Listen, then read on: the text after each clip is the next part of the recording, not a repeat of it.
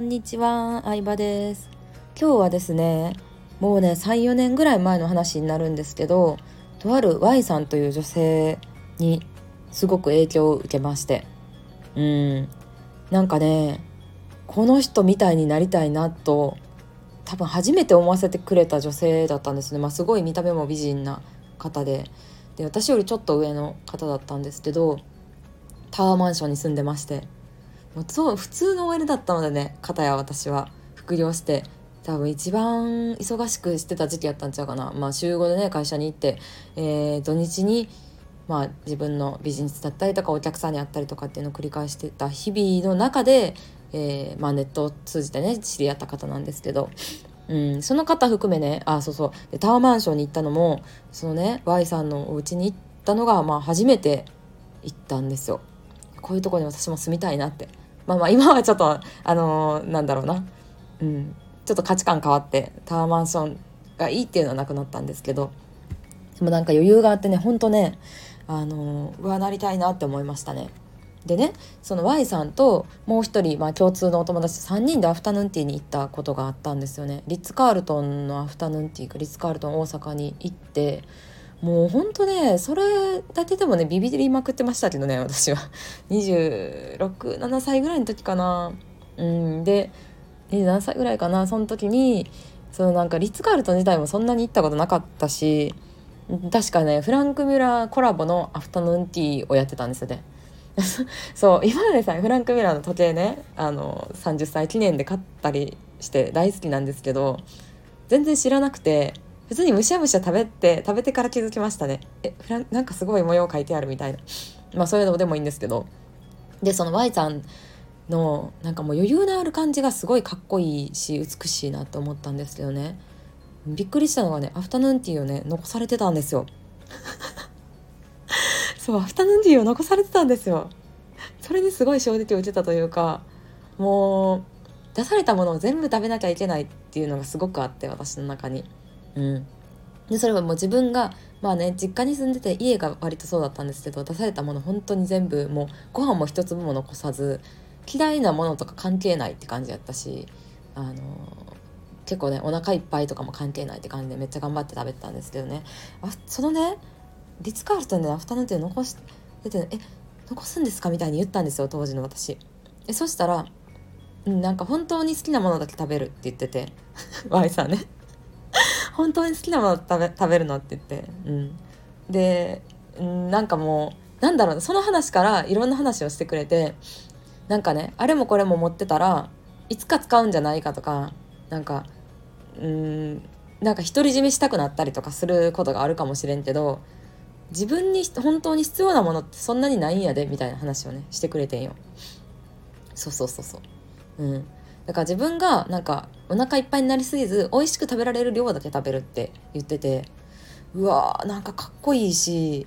だからねあのフードロスとかのね問題を考えると今ちょっと話題になってますけどフードロスの問題。うん。なってます。でも考えるとちょっとダメだとは思いますけど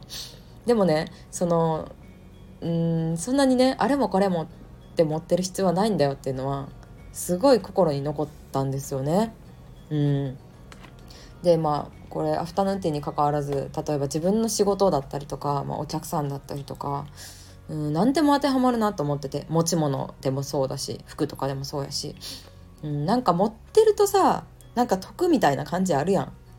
うん、持ってるとまた使うかもしれんしいつか役立つ時が来るかもしれんしみたいな。自分がちゃんと確保しとかないと誰かに取られるかもしれないまあ特にさお客さんのとかそうだと思う。ビジネスしてる人だったら。うん。なんかちょっと微妙だなと思うお客さんでも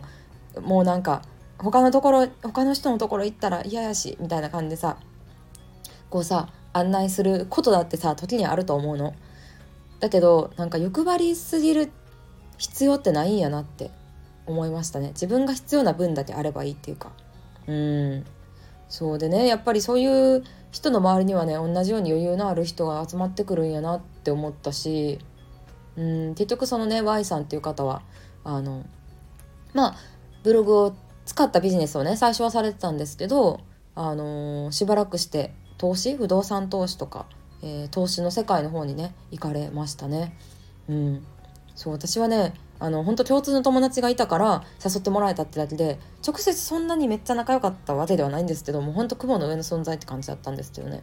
なのでまあ今何されてるかっていうのは分かんないんですけどでも私とはそんなに年も変わらないのでうん。きっとね。そうでも欲張りすぎないってねほんとね強いんですよね正直。うん。だって余裕がない余裕っていうのはさこうさうんなんだろうな。今持ってる自分の資産とかお金とかお客さんの数とかとは意外と関係ないんですよ。すでにお客さんがいても常に焦ってたりとかうん常に欲張りすぎてるなって感じる人もいればミニマリストみたいなさ何もなくてももうこれで十分って思ってる人もいたりしてうん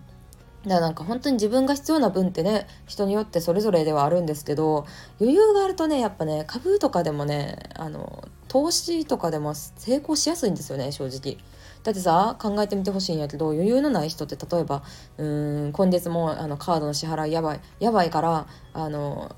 なんだろうもうとりあえず持ち金を全部一つの銘柄にぶち上がりそうな銘柄にぶち込んでとかうんこの仮想通貨に投資してみたいなパチンコで勝つみたいな競馬で当てるみたいなあるじゃないですか開示的な。で開示だけですからねああいうので勝てるのって。基本的にはあのうんまあ相場とか株の世界ってさお金持ちも参加してるわけですよ。もうお金持ちはね元からね資産がたくさんあるので別にもうよ心の余裕があるから吟味できるんですよね。うん、別に増えても増えなくてもどっちでもいいよみたいな。増えても別になくなっても大したことないよ。でで片や全く開示みたいな人もうやばい絶対これで勝たないとやばいって思ってもう全然もう頭の思考回路が働いてなくてさ一つの銘柄だけに投資とかして失敗するみたいなだからお金持ちはどんどんお金持ちになっていくんだろうなっていうのをその時に肌で感じましたね私は。うんアフタヌーンティーをね Y さんが残したっていう話から その話ねそのなんだろうな欲張りすぎず自分が必要な分だけあればいいっていう話になったわけですけどうんなんかねもうね関わった時間というか本当関わった接点はそんなにね多かったわけではないんですけど今でも私の中にうんなんかねこのビジネスの世界のうんき,、まあ、きっかけというかうん本当に初期の初期をいろいろ教えてくれた方としてすごく、うん、インパクトはありますね。そう Y さんやったらどうするかなみたいなのをねたまに考えたりとかもするんですけどはいそんな感じでした。アフタヌーンティーを残せますでしょうか？まあお腹いっぱいになったらね残すと思いますけど、うん、欲張りすぎないっていうね、えー、欲張りすぎず余裕を持つ。そう。あでちなみにねこれねちょっとね自慢みたいになるんですけどね。あの夫がね何だろうな余裕があるんですよねこれまた。お金ある時もない時も。うん私は、まあ、ビジネスやってるとさ波はあるけどもうほぼ売り上げが0円の月もあればまあすごい数百万とかの時もあるわけですよ。でも夫は何も変わらないですね。うんその時に思いました私。私なんて見る目があるんやろうと思いました。いや自画自賛ですいませんが。うんだからなんか変わらないっていうなんだろうな。いやいるじゃない。どうしてもね変わっちゃうじゃないですか。私もねありますよ。やっぱり自分のねあの持ってるお金だったりとかまあなんかその余裕がね変わる時ってあるじゃないですかどうしても売り上げとかによって。うん、だけどね変わらないもういい時も悪い時も冷静ってね大事だなっていうのは思いますね。はいそんな感じでした。今日も聞いてくれてありがとうございました。バイバイ。